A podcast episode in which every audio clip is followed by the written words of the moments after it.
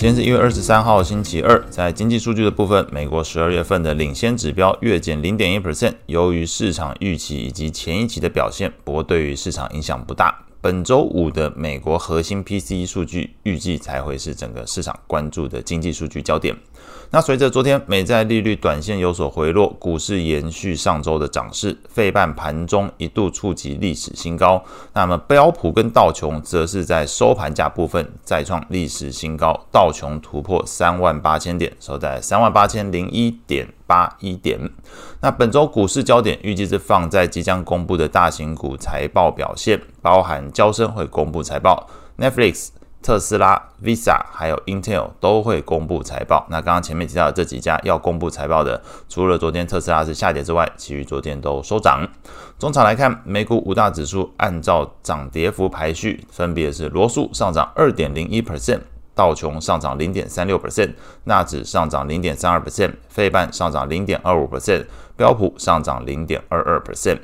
美股七雄里面，只有这个苹果。跟 NVIDIA 是续涨，那当然是 NVIDIA 续涨，就表示它股价也是再创历史新高嘛。那苹果的话上涨一点二二 percent，NVIDIA 上涨零点二七 percent。那本周三美股盘后即将公布财报的特斯拉，昨天股价是下跌一点六 percent，在美股七雄里面表现最差。那主要是反映投资人对于电动车市场销量放缓的一个疑虑是逐渐扩大。那其余四档的巨型股，那跌幅大概都介于零点六 percent 之内。所以在昨天美股七雄里面，只有两档是上涨的。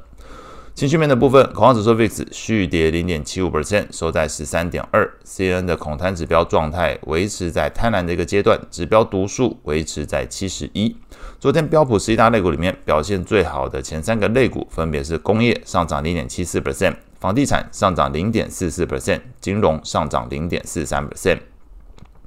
ETF 观察清单部分。罗素两千 ETF 上涨二点一四 percent，标普等权重 ETF 上涨零点五三 percent，这两个涨幅都居前，那也不排除整个投资人又开始试图把这个资金再平衡到中小型股身上。中概股的部分表现持续惨淡，MSCI 中国 ETF 还有金融中国指数 ETF 昨天的跌幅都在两个 percent 以上。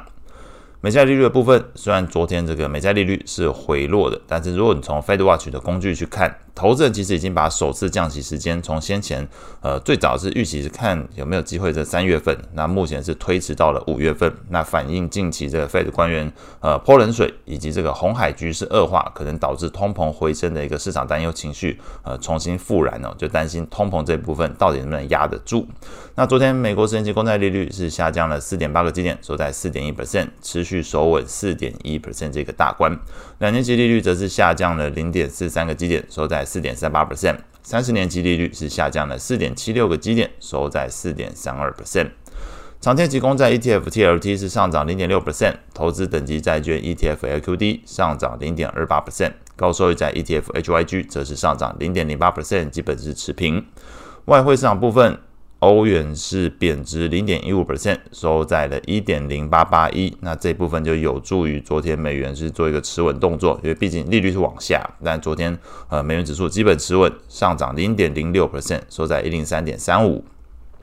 那主要货币之中变动比较大的是在澳币跟加币，澳币是贬值零点四一 percent，收在零点六五七。那基本是呼应，呃，中国昨天是维持一年跟五年期的所谓贷款利率，那英文是写是 LPR。那市场是解读，投资人的观察到官方政策的支持力道还是不足，那难以驱动经济回温。